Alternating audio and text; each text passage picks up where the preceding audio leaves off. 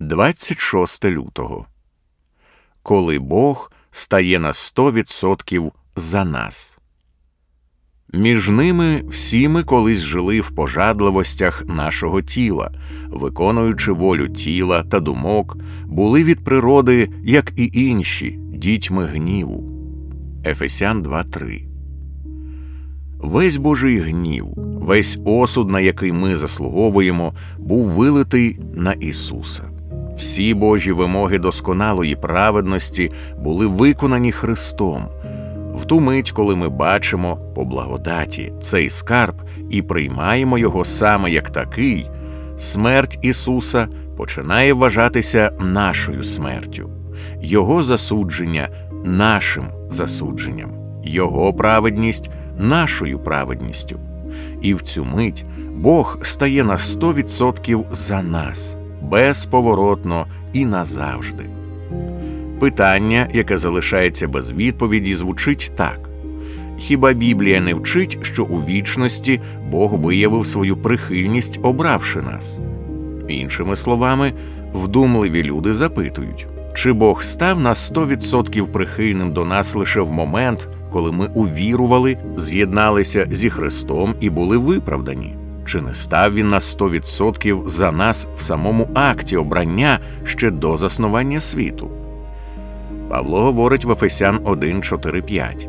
Бог вибрав нас у ньому, Ісусі, раніше від створення світу, щоб ми були святі й непорочні перед Ним у любові, наперед призначивши нас для того, щоб усиновити собі через Ісуса Христа.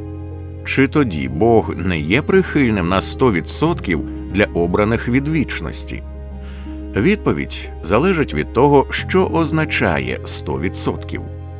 За допомогою терміну 100% я намагаюся зберегти біблійну істину, яка міститься в кількох уривках святого письма.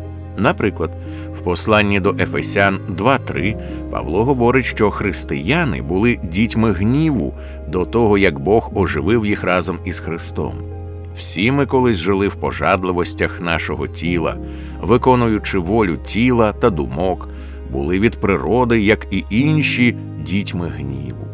Павло підкреслює, що до нашого народження згори, до того як Бог оживив нас разом із Христом, його гнів був на нас. Обрані перебували під гнівом.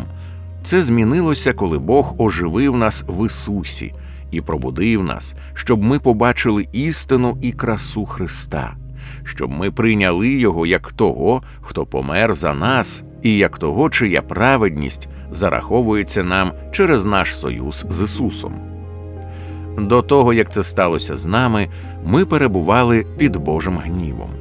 Потім, завдяки вірі в Христа та союзу з ним, весь Божий гнів був відвернений, і в цьому сенсі він став на 100% за нас. Тому радійте правді, що Бог вас збереже, Він доведе вас до кінця, тому що у Христі Він стає на 100% за вас.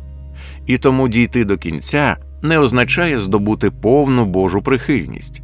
Це наслідок того, що він вже на 100% прихильний до вас.